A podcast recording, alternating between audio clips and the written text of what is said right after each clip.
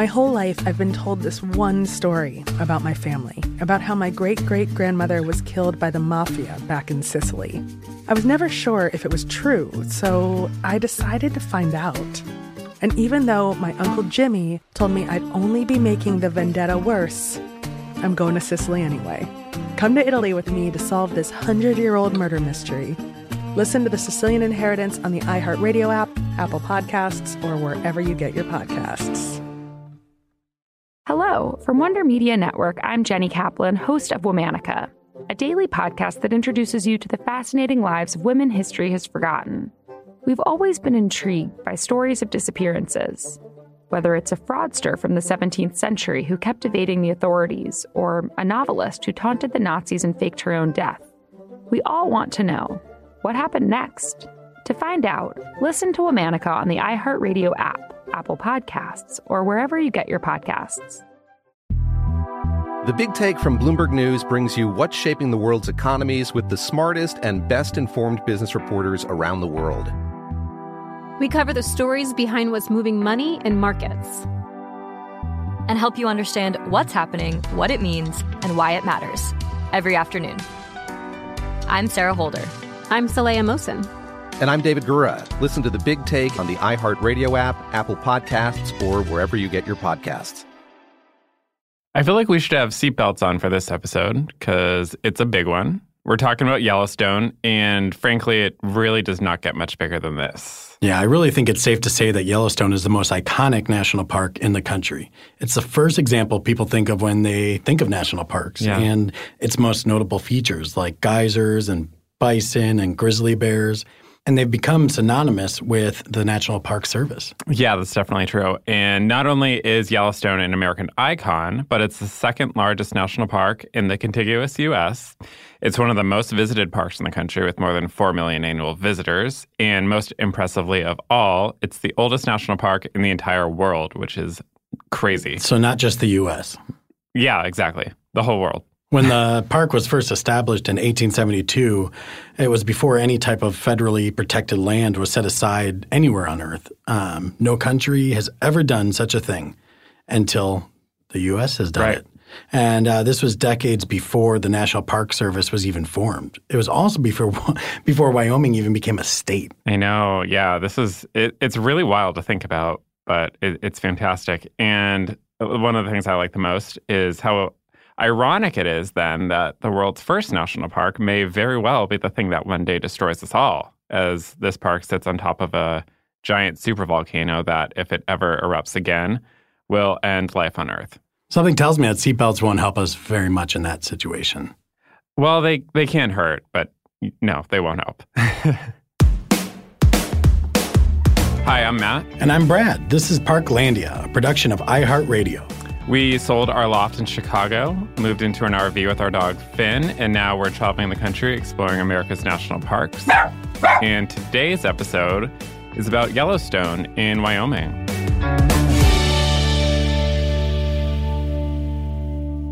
So considering how huge Yellowstone is, both geographically and historically, we thought it was fitting to split this park into two different episodes. It's our first time doing that, but we really want to do it justice and talk about our experiences with Yellowstone, so it definitely deserves a two-parter. It, yeah, it really does, because there's so much here, and to really dig into it would be impossible to cram into one episode. So it's our first two-part park, fittingly. As as you can tell, Season two of Parklandia is just full of firsts, full of little twists, but it also makes perfect sense to do this with Yellowstone. So here we go. You and I have experienced this park differently. We both visited it individually on our own at first and then together this past summer. So there's a lot to cover and a lot to spread out over these two episodes. Let's just say that's miles and miles and miles of information. Yeah. a, a lot of miles. A lot but of it's acres. Literally massive. I mean, it's more than two point two million acres. Um, that's bigger than the states of Delaware and Rhode Island combined. Yes. And it's also larger than some countries. Yeah, that's true. So long story short, be sure and fill up the gas tank before trying to tackle Yellowstone because, like we said, there are lots of miles here, and you're going to want to be ready for it. And The only national park larger than this actually are are in Alaska, a lot of the Alaskan parks. And then in the contiguous U S, there's Death Valley, which is the only one in the lower forty-eight states that's larger than Yellowstone. And to be quite honest, I'm, I'm exhausted just thinking about it. Yeah, but let's get into it. It's the first part episode of mm-hmm. Yellowstone.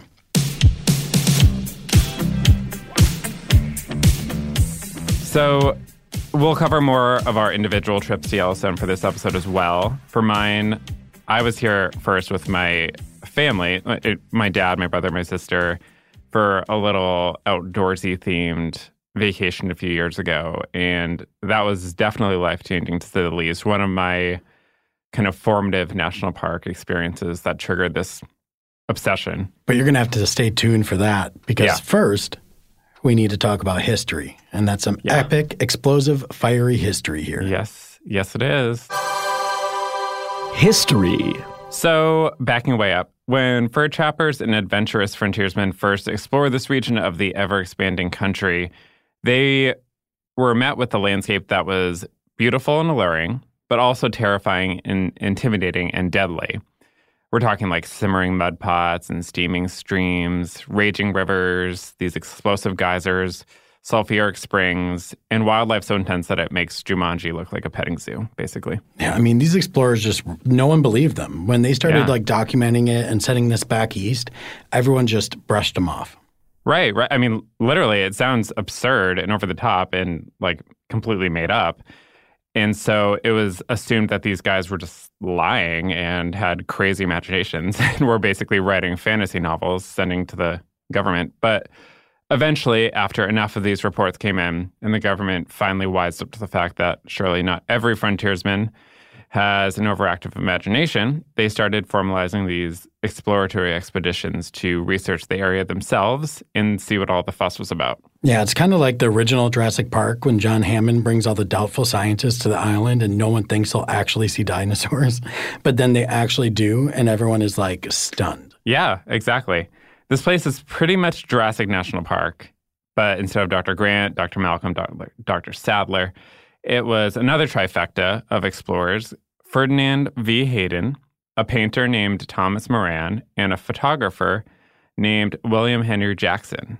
Yeah, their findings must have been huge and had some serious impact, because it was less than a year later in eighteen seventy-two that President Ulysses S. Grant signed documentation making Yellowstone the very first national park, uh, encompassing the land that's primarily in northwestern Uh, Wyoming, with little bits in Idaho and Montana as well.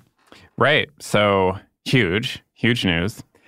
And the trio not only provided impressive and stunning documentation, but they also argued for its protection by pointing out that the area is not suitable for farming or mining because you can't mine in hot springs or over top a geyser that's going to, you know, blow up your barn or something. So you might as well protect it, right? Yeah. I mean, the first year at the as a national park, there were only about three hundred visitors, which uh, increased dramatically once the Northern uh, Pacific Railroad was completed. About a decade later, there were thousands of annual visitors, which is really incredible for the eighteen hundreds. I mean, they didn't mm-hmm. have anything. Yeah, I know. That is incredible. So even though frontiersmen didn't discover this steamy landscape until the mid eighteen hundreds, they definitely were not the first humans to roam here. Native Americans have been documented living here as far back as eleven thousand years ago, most likely due to the abundance of hunting opportunities after the last ice age, because Yellowstone is, after all, renowned for populations of bison and elk and deer, among many, many other animals. So it makes sense that this was like a hunting mecca. Yeah, in the early eighteen hundreds, some of the first fur trappers to visit the region gave it the nickname Roche Jaune. Love it. Which means rock yellow river, um, in reference to the yellow sandstones by the river. And thus the name Yellowstone was born. Yeah.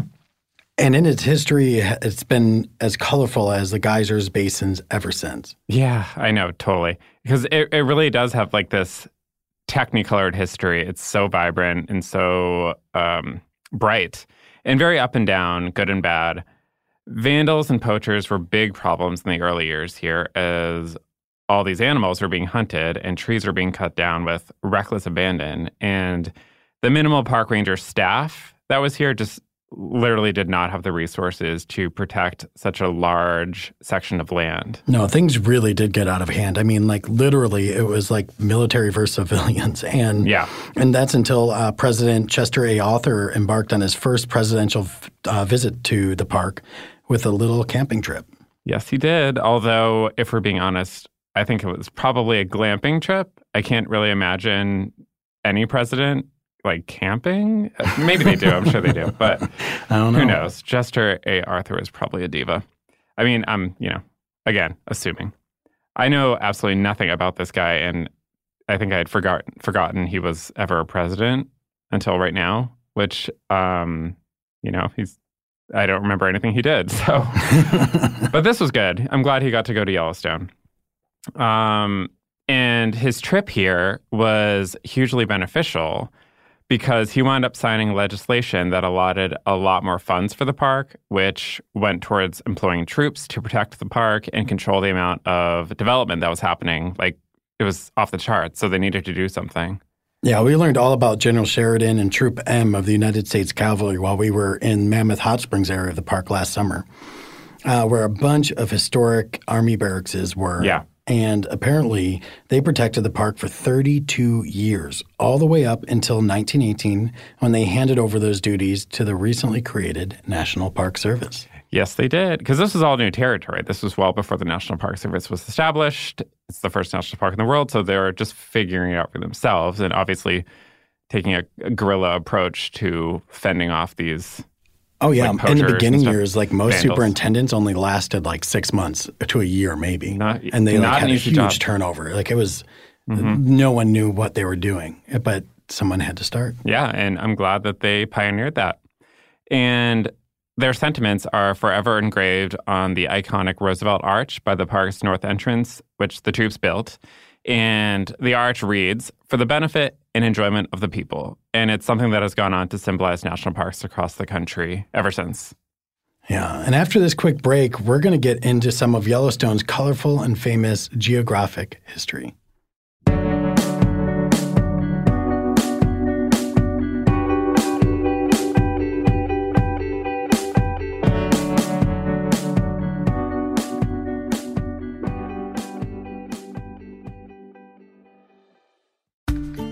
Every family has skeletons in their closet.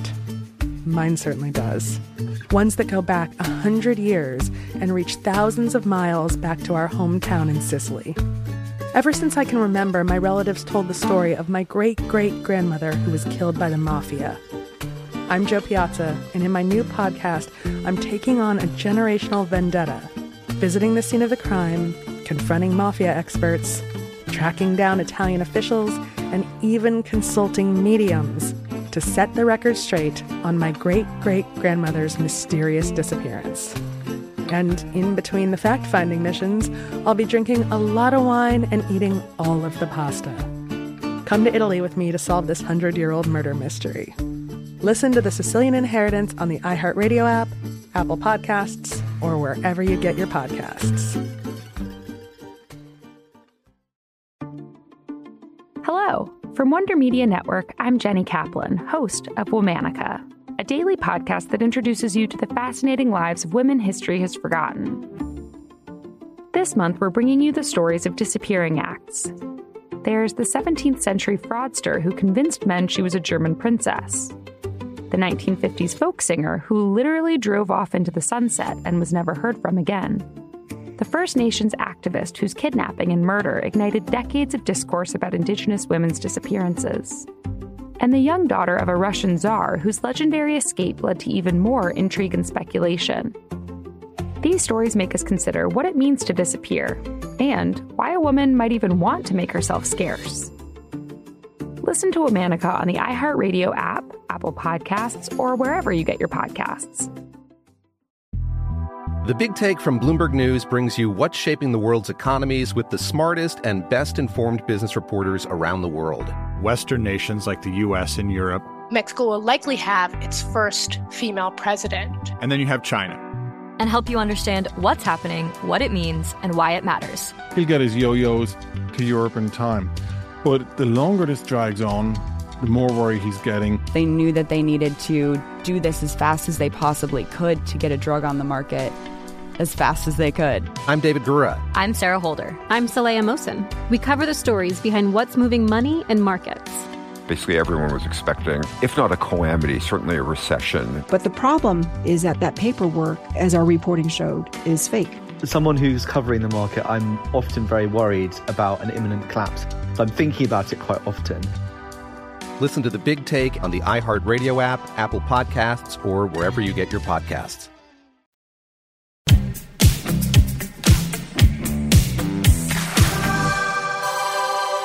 Geography. Hi, I'm Matt. And I'm Brad. This is Parklandia. And today we're talking about Yellowstone National Park in northwestern Wyoming and little bits of Montana and Idaho, but mostly Wyoming. Yes. So, of all the regions and landscapes in America and really the world in general, few are as dynamic and epic as Yellowstone. With its famed supervolcano, geysers, hot springs, and mud pots, it's a place that definitely sounds like it was dreamed up by George Lucas or something. It just does not really sound real, which is why the government thought early frontiersmen were, you know, fantasizing about this and creating, just like lying, because it doesn't sound like an actual place. Yeah, it's one of those places that you really have to see to believe. Mm-hmm. I mean, even when we just try to describe it to people, like they look at us sideways, like a little, like like Finn does, like, uh. Yeah, they're like, oh, they're you're, like, you're lying. Mm, yeah, right. I don't know. What are you saying? And so it's, even today, it's still unbelievable. And that's so crazy because we have photos and videos and yeah. all of it. And, um, you know, and growing up, you hear and learn so much about Yellowstone that it actually seems almost too surreal and mythical. Um, yeah. It almost doesn't make sense, and that's something that, like, something like this would exist on this planet. I know. It's it's wild. We're lucky to have it. You got to – it's one of those places you have to see for yourself, and you have to – honestly, you have to smell for yourself because it's got an aroma. Yeah, we've gone how many times, and I still don't feel like I understand Yellowstone yet, which is crazy. No, I know. There's There's so much. There's a lot to take in. And it all kind of starts with the heart of the park, the Yellowstone caldera. Caldera, of course, is the collapsed remnants of a volcano. And this is the largest of its kind on the entire continent, clocking in at a somewhat terrifying thirty by forty-five miles. And today, this caldera is the site of Yellowstone Lake, this enormous, pristine lake that is so utterly serene looking that you'd really never expect that there's a supervolcano lurking underneath. Not to get all, like, scary or neurotic or anything. No, not at all. We should probably stop scaring our listeners because it's all going to be okay, guys. Uh, totally. I mean, probably. I don't want to. I can't. I can't guarantee Dave. that. I don't want to be held responsible. I mean, if we're being I'll, if we're being honest about the supervolcano, and I'll just come right out and give it to you straight, the supervolcano is still considered to be technically active and dormant, although it's only erupted three times in the last two million years. The most recent one was six hundred forty thousand years ago, and it was strong enough to make Vesuvius and Mount Saint Helens seem like blips on the radar, like absolutely nothing. So even though it technically could erupt again, the chances are very, very slim that any of us will ever live to experience it, thankfully. Yeah, and on the plus side, the supervolcano is what makes Yellowstone the incredible wild place that it is today. Without it, there would be wouldn't be any geysers or hot springs that make the park what it is. I mean, Yellowstone actually has more than ten thousand of these mm-hmm. thermal features, which are all beautiful and eerie reminder of the volcano that's right below you. And it's crazy because, like, what? Mm-hmm. It's it's supposed to be, like, erupting, like, any time now, plus or minus ten thousand years. I know. So it could erupt in ten thousand years or ten minutes from now. Yeah, we don't you know. You might never hear this. You, you know what? We might not finish this episode because it erupts. I know. That would actually be kind of poetic, but... Um, As long as the supervolcano keeps doing this thing and fueling these geysers and not wiping out life as we know it, I'm fine with it. Yeah, nowadays, the best places to witness these amazing thermal features are at places like Mammoth Hot Springs, the Norris Geyser Basin, the Old Faithful, Grand Prismatic Springs, West Thumb Geyser Basin. I mean, there's so much more to talk about, but I guess we'll talk about that in part two. So, yeah, you'll have to stay tuned if the world is still around.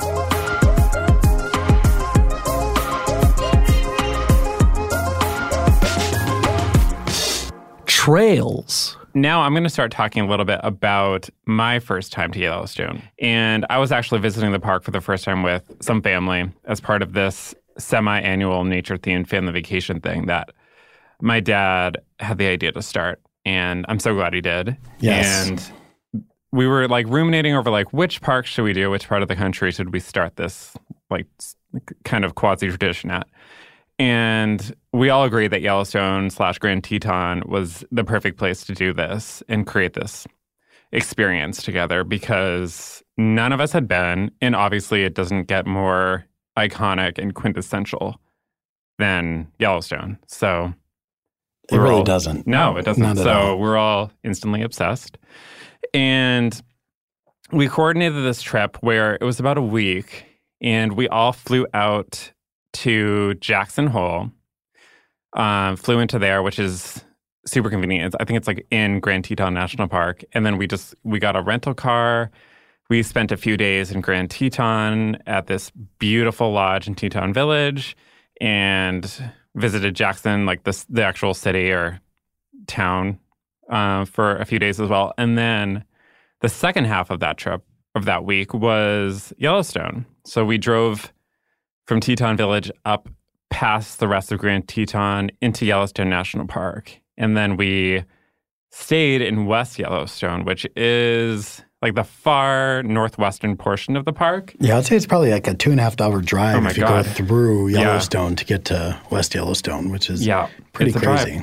I know. It really, the first day we're like, wow, this is a gigantic park. And it really makes you realize that because it takes forever to get from point A to point B. And one of my favorite things was like you sent me this photo of you guys, and it was like your first like bison herd as I was crossing the road. And there's like this beautiful shot of like your dad in the driver's seat, oh, someone yeah. else in the passenger seat. Oh, it's beautiful. And this like scenic photo behind it. And mm-hmm. I just love that one. I know. And it's kind of misty out or foggy or something. So it's like these gigantic animals just looming in the distance, and lots of them. I mean, we're just right in the middle. So.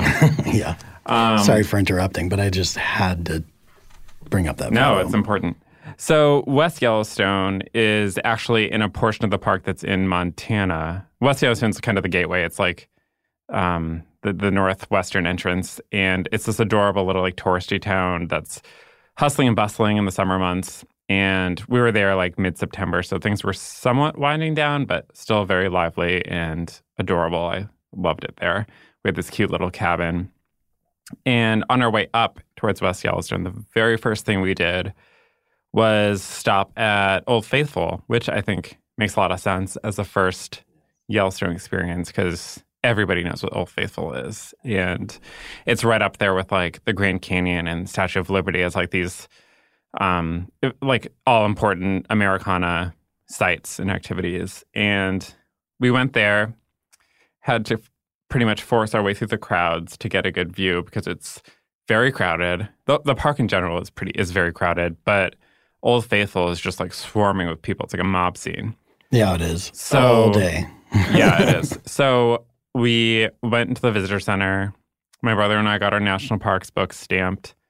And I think my dad bought um, some sort of book and or game. I, I want to say we got National Parks Yahtzee there. Mm. And we played that a little later in the cabin in West Yellowstone. Although, I don't, I don't know what makes it National Parks. Yahtzee is like a pretty straightforward numbers-based dice game, so I don't understand that. Yeah, there's nothing. But, um, like one guys or two guys or three guys or yeah, six. I don't know. Whatever. It, but it works. It works. I, I love a good theme, even if it doesn't make sense.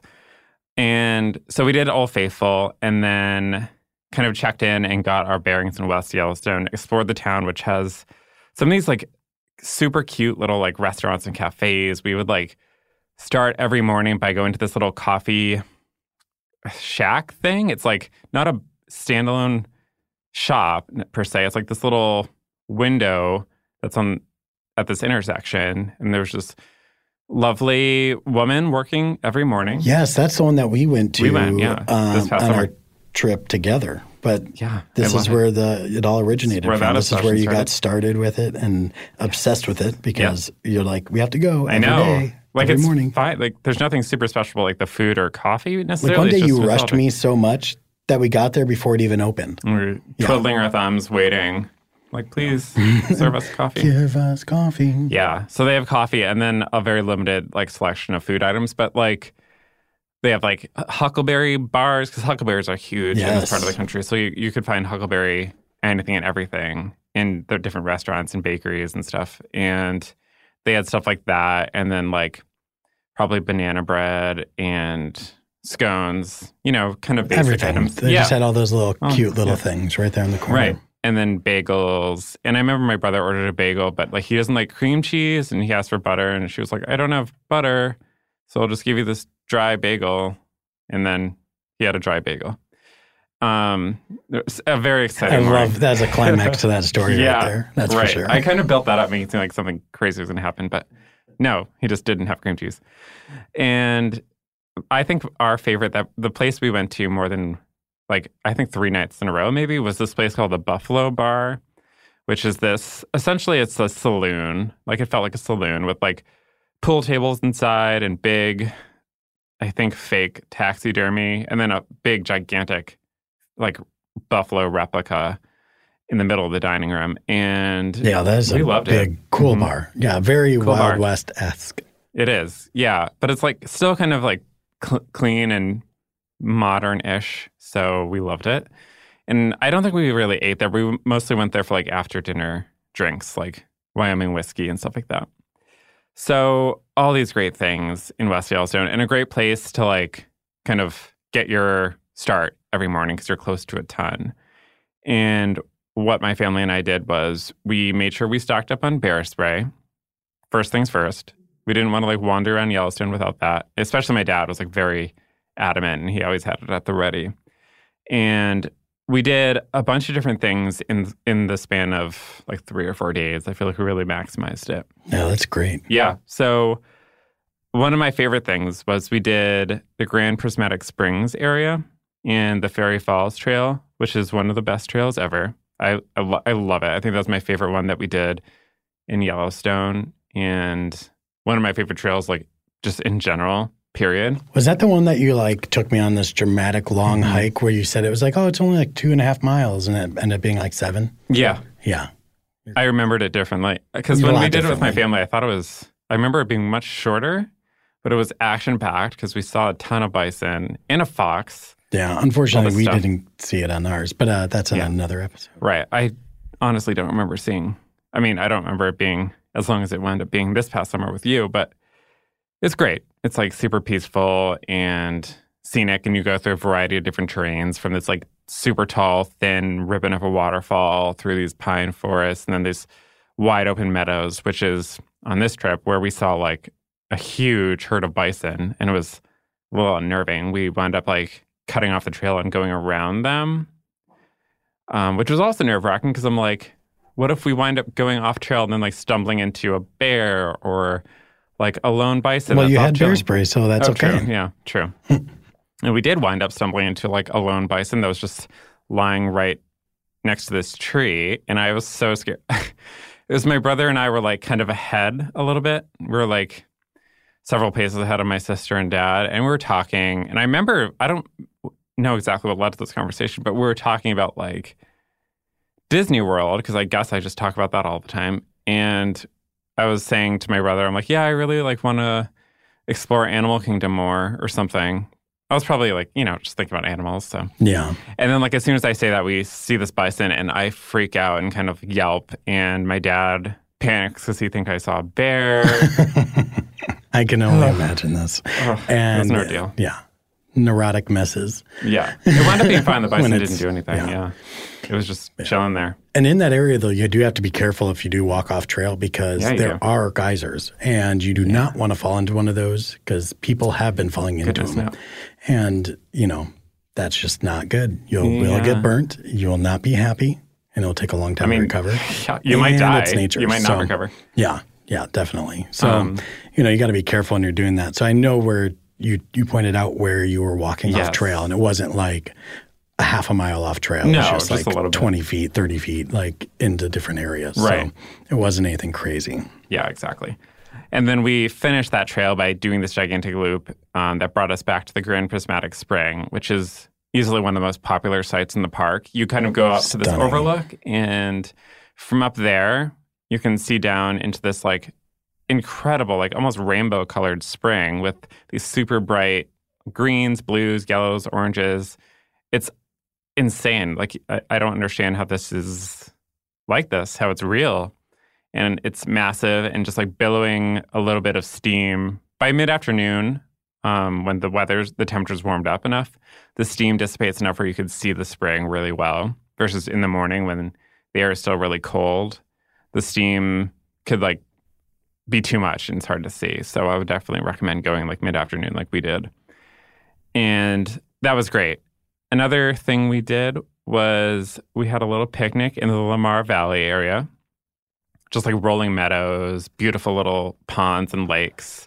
Didn't see any animals out there, even though I know we could have. And we were kind of hoping to, you know, from a safe distance. Yeah.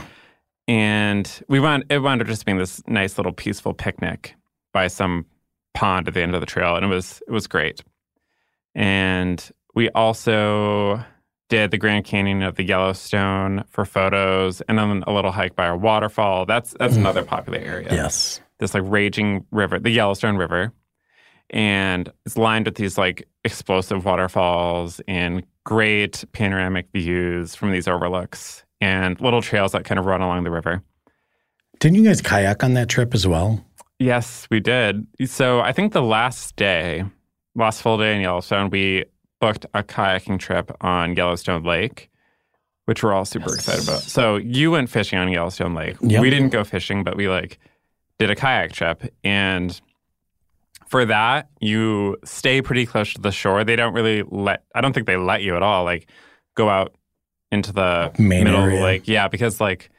Yeah, like I got to big. go out there and just see it, but we were mm-hmm. on a boat, you know, so it, it was a lot easier to get there and back. And I feel like a lot of people would get exhausted out there and not realize oh, sure. it. And it's it would be, take a long time to get back. So it's safe. Right. It's a good thing that they're helping their kayakers kayak safe. Yes, because they, they said like it could get unexpectedly windy and the waves can get choppy out there. And the main problem is the lake is freezing, so like dangerously cold. So like if you capsize, it's hard to get back in. And if you're out in the middle of the lake, you're like screwed. Yeah. And I thought like, but I really thought the main problem was about your jacket, because didn't your uh, guide think it was so, a Bruins jacket? Yeah. Why would I be wearing do you know, a Bruins jacket? Do you know who this person is? Yeah. So you I obviously have, don't. I have this jacket, this really nice, what is it called? Like a bomber jacket? Is that what yeah. that is? Okay. So it's this like slick black bomber jacket with um, this yellow letter B on one sleeve and a lemon on the other sleeve. So I think you know where I'm going with this. Mm-hmm. And then on the back is a song lyric that says, winners don't quit on themselves. So it's a Beyonce jacket, obviously, from the representing like the Lemonade album. And the lyric is from one of the songs. And this guy full on thought it was a Bruins jacket. Yeah, he's like, I like your jacket. Is that a Bruins jacket? I'm like, winners don't um, quit on themselves. Right. Like, I can't no, sing, it's not so a Bruins don't. Jacket. Why would I be? Yeah. Let's actually strike that. Okay, so I told him, I was like, no, it's the Beyonce jacket. And then he just kind of like quietly nodded and stopped talking to me for like the rest of the trip.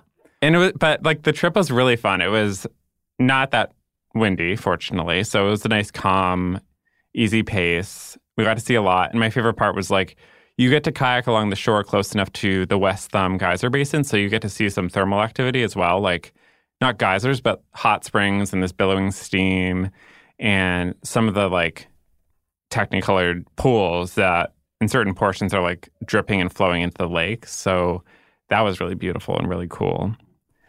And then from there, I believe it was when we were like all settled back into the car and driving back to West Yellowstone, we found ourselves in the middle of a bison stampede. Ooh. Like literal stampede. Oh, was that the photo? No, no, that no, was a different, different time. One. But there's a one, lot of these. Yeah, so there there was traffic, which happens a lot in, in Yellowstone. It was standstill traffic, and we didn't know what was going on. Just impatiently waiting there, and then we start to see bison walking down the side of the road, like a lot of bison. And they were walking at a, at a slow pace, so me and my sister rolled down our windows because we were on the side where the bison were, and we we're going to, like, take video of it.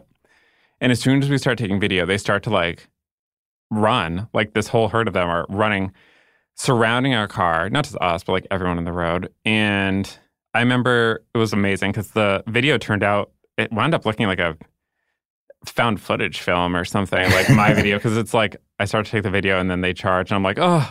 and it gets all shaky, and then I scream, and you get to see up, like, very close how huge these animals are. Like, if they hit our car, we would have been um, damaged, to say the least. Like, it could, they could probably flip cars if they, like, charged head on. Oh, yeah, they're like tanks. Yeah, they're the largest land mammal in the country. And they can go really fast. So they can go really fast. They can run, like, m- much faster than humans. So you do not want to get into a, a race with them by any means either. So that was my Yellowstone experience with my family. Clearly epic and intimidating and colorful, and just all of it was thoroughly life-changing. That was our first time doing something like this as And if you just adults. think that these are from one trip. I know. These are just trip. one trip mm-hmm. of ours, each of ours. And we hit on some of the same stuff. We didn't. But it's just so, so big. I mean, it, yeah. What would you say is the best time to go? The best time to visit Yellowstone is, I liked when I visited. It was mid-September. Um, it was kind of chilly, but not cold yet. And peak summer season was dwindling, so it wasn't as crowded as it is in, like, July, August.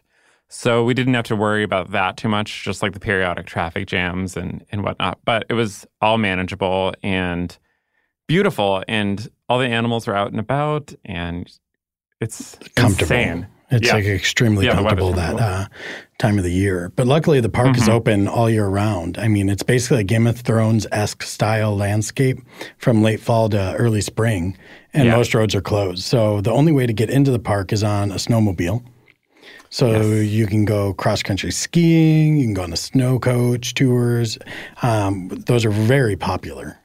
Yeah, they are really popular in the winter months. And during the, this time period, most facilities and lodges are closed as well. So it's definitely much, much quieter in kind of a creepy way, but also serene and peaceful. And I know I would really love to experience Yellowstone in the winter sometime. That's high on my list because that would be like visiting another, it'd be like a whole other park at that point.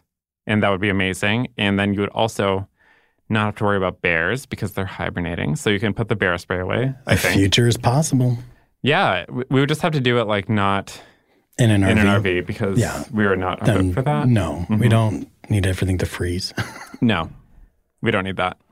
Yeah. The only roads that are open year round are the North Entrance Road, uh, Northeast Entrance Road, and the Mammoth Tower Road of the Grand Loop.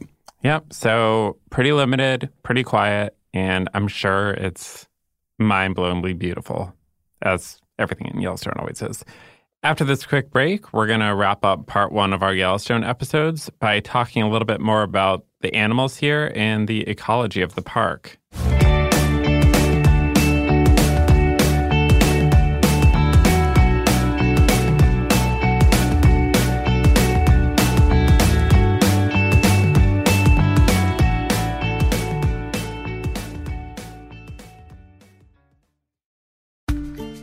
I never thought I'd take my three young kids to Sicily to solve a century-old mystery, but that's what I'm doing in my new podcast, The Sicilian Inheritance. Join us as we travel thousands of miles on the beautiful and crazy island of Sicily, as I trace my roots back through a mystery for the ages and untangle clues within my family's origin story, which has morphed like a game of telephone through the generations. Was our family matriarch killed in a land deal gone wrong? Or was it by the Sicilian mafia? A lover's quarrel? Or was she, as my father believed, a witch? Listen to The Sicilian Inheritance on the iHeartRadio app, Apple Podcasts, or wherever you get your podcasts.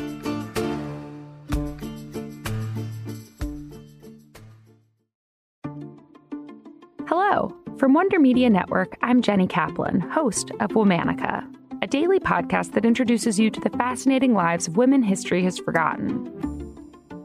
This month, we're bringing you the stories of disappearing acts.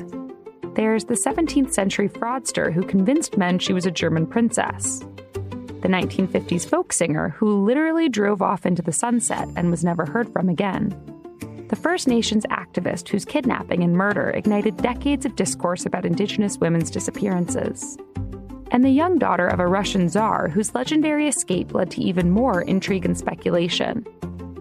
These stories make us consider what it means to disappear and why a woman might even want to make herself scarce. Listen to Womanica on the iHeartRadio app, Apple Podcasts, or wherever you get your podcasts. The Big Take from Bloomberg News brings you what's shaping the world's economies with the smartest and best-informed business reporters around the world. Western nations like the U S and Europe. Mexico will likely have its first female president. And then you have China. And help you understand what's happening, what it means, and why it matters. He'll get his yo-yos to Europe in time. But the longer this drags on, the more worried he's getting. They knew that they needed to do this as fast as they possibly could to get a drug on the market as fast as they could. I'm David Gura. I'm Sarah Holder. I'm Saleha Mohsen. We cover the stories behind what's moving money and markets. Basically everyone was expecting, if not a calamity, certainly a recession. But the problem is that that paperwork, as our reporting showed, is fake. As someone who's covering the market, I'm often very worried about an imminent collapse. So I'm thinking about it quite often. Listen to The Big Take on the iHeartRadio app, Apple Podcasts, or wherever you get your podcasts.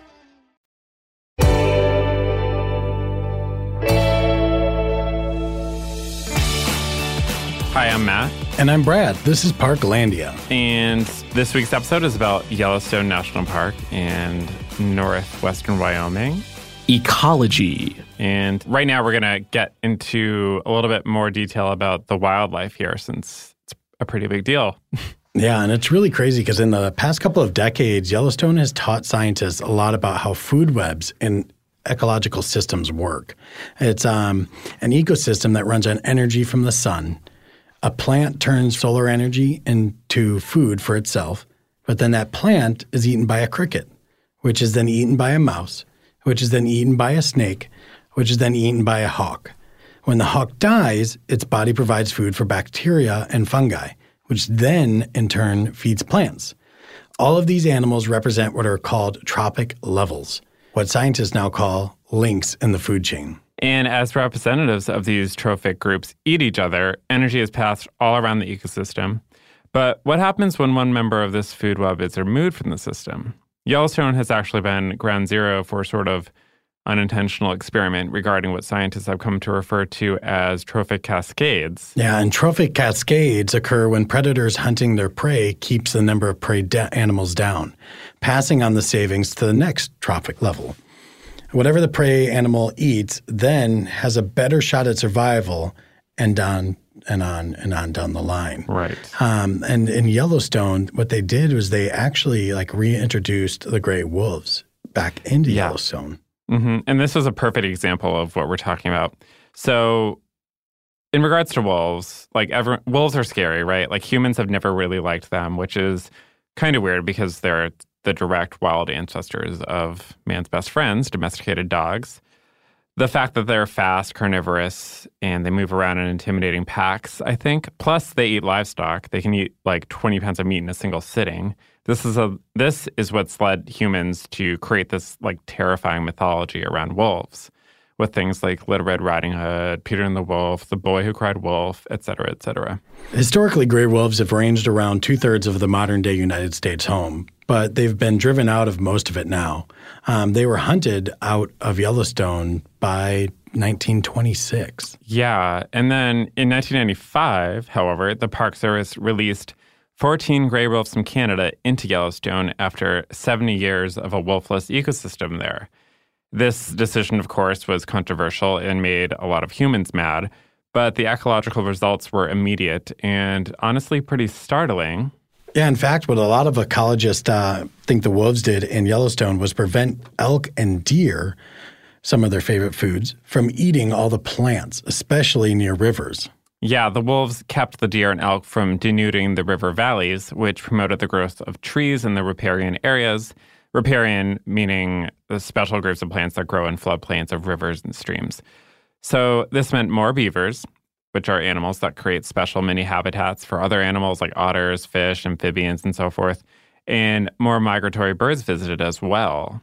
The wolves killed or intimidated the coyotes, which meant there were then more rabbits and mice around, which lured hawks and other birds of prey to the area. So huge effects. And not only all that, but it increased stabilization of the riverbanks, narrowed river channels, which makes for more different kind of habitat in Yellowstone as well. So it had this huge ripple effect across pretty much every everything, every animal, every environment. Yeah, and the simple truth is that the effects the wolves uh, took on Yellowstone is complex. And this idea of trophic cascade being the saving grace of the park's ecosystem is a controversial one among scientists. Uh, we basically can't replicate the study because there's not another Yellowstone to replicate it in. Mm-hmm. So we may never know exactly what effect wolves had on Yellowstone. However, it definitely taught us that the human mythology around wolves being evil and dangerous villains deserving eradication is a very subjective one. Right. Yeah. They can have a lot of benefits. Yeah. I, this is something that is very complex and hard to kind of just dive into, right? Because like they said, you can't just replicate mm-hmm. it over and over again, because even if you reintroduced wolves into Michigan, I'm just using a random place. I mean, yeah. It, it's the ecosystem is so different there, and the cycle of life and the hunting cycles, they're so different that it, it wouldn't actually create a correct study. Yeah, that's true. But then when you also think about how, like, wolves used to roam around two-thirds of the U S, like, they're clearly acclimated to a majority of this country, and they have every natural right to be there. In a way, so it's it's weird that suddenly humans are in this position where they're controlling it and dictating where wolves are relocated to and then witnessing what happens. So it's it's strange because, like, they were here before yeah. people were. And and they, because they've been gone yeah, and now they're being reintroduced. Right. Or reintroduced. It's like, but they're different species of wolves. I think they're the closest to, but you can't have the exact if they didn't stay in that ecosystem, right? Mm-hmm. I mean, the same thing with the bison. They were reintroduced into a national park this year. Oh, yeah. Oh, um, yeah. Which one was that? Bat, well, they moved more bison to Badlands yes. and released them there. So, like, this isn't an entirely new concept. This has happened before Yellowstone. This will happen in the future in other places. So, but that will have an impact know? on that national park. Oh, yeah. And it sounds like it's going great in Yellowstone. So kudos to the wolves. Absolutely. I, we we did not see any wolves in Yellowstone, regretfully. I would love to. See. I know. that's a That one takes a lot of patience. They're hard. And like mm. that's yeah. definitely something that I would love to do is like just slow down a little bit, because we normally like kind of go through national parks and try to get everything in. And that's why we revisit national parks as well, though, because we yeah. see the things that we miss. But Yellowstone is one of those national parks that we have both been to multiple times now mm-hmm. for multiple days at a time. I mean, I think we both have a combined maybe twenty, thirty days in that park, and we still haven't even scratched the surface. Oh, no. Yeah. The what is it? one percent of Yellowstone is actually seen by uh, the tourists that go there. Crazy. one percent. So there's so much in that ecosystem, that wildlife, that diversity that we have to re-explore. And that is why we're even continuing with a part two Oh of gosh, Yellowstone yeah. National Park later this season. Right. It won't be the next episode, so you're going to have to stay tuned. You're going to have to stay on your toes yeah. and get ready for more and more of that beautiful, beautiful place that Yellowstone is. Yeah, a bit of a cliffhanger. But also the exciting thing, too, is we'll be able to incorporate, like, our R V experience there, because neither of us were in an R V when we first visited. So that'll be fun to Box talk about. Box trucks, lodges, hotels, yeah. inside the park, outside the park. Where do you want to stay? Since both of our first trips were pre-R V, we're going to save our R V segment for part two. And since uh, we visited together, we are in our R V and experienced it from a totally different perspective. Exactly. So for that reason and a bunch of other things, I'm excited for part two, because this really is one of those enormous dynamic parks that feels completely fresh and new upon each visit. And it feels like you're visiting a different place when you're in an R V as well. That's for sure. So that'll be fun to talk about and incorporate. Yeah. For now, though, we hope you have been inspired to visit or revisit this ultimate national park. It's a place we have loved individually and together. It's been inspiring, and it's just put me in complete shock. It's such a truly special place. Yeah, it really is. And just remember, it could blow at any moment. Good night.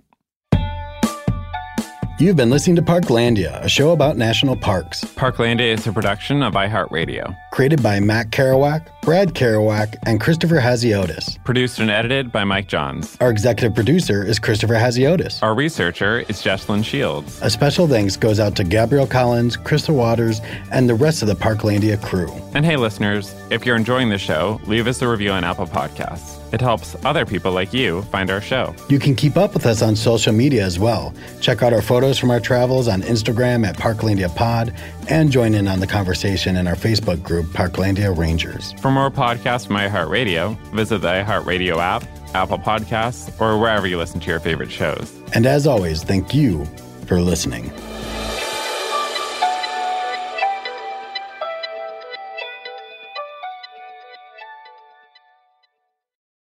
My whole life, I've been told this one story about my family, about how my great-great-grandmother was killed by the mafia back in Sicily. I was never sure if it was true, so I decided to find out. And even though my Uncle Jimmy told me I'd only be making the vendetta worse, I'm going to Sicily anyway. Come to Italy with me to solve this hundred-year-old murder mystery. Listen to The Sicilian Inheritance on the iHeartRadio app, Apple Podcasts, or wherever you get your podcasts. Hello, from Wonder Media Network, I'm Jenny Kaplan, host of Womanica, a daily podcast that introduces you to the fascinating lives of women history has forgotten. We've always been intrigued by stories of disappearances, whether it's a fraudster from the seventeenth century who kept evading the authorities, or a novelist who taunted the Nazis and faked her own death. We all want to know, what happened next? To find out, listen to Womanica on the iHeartRadio app, Apple Podcasts, or wherever you get your podcasts.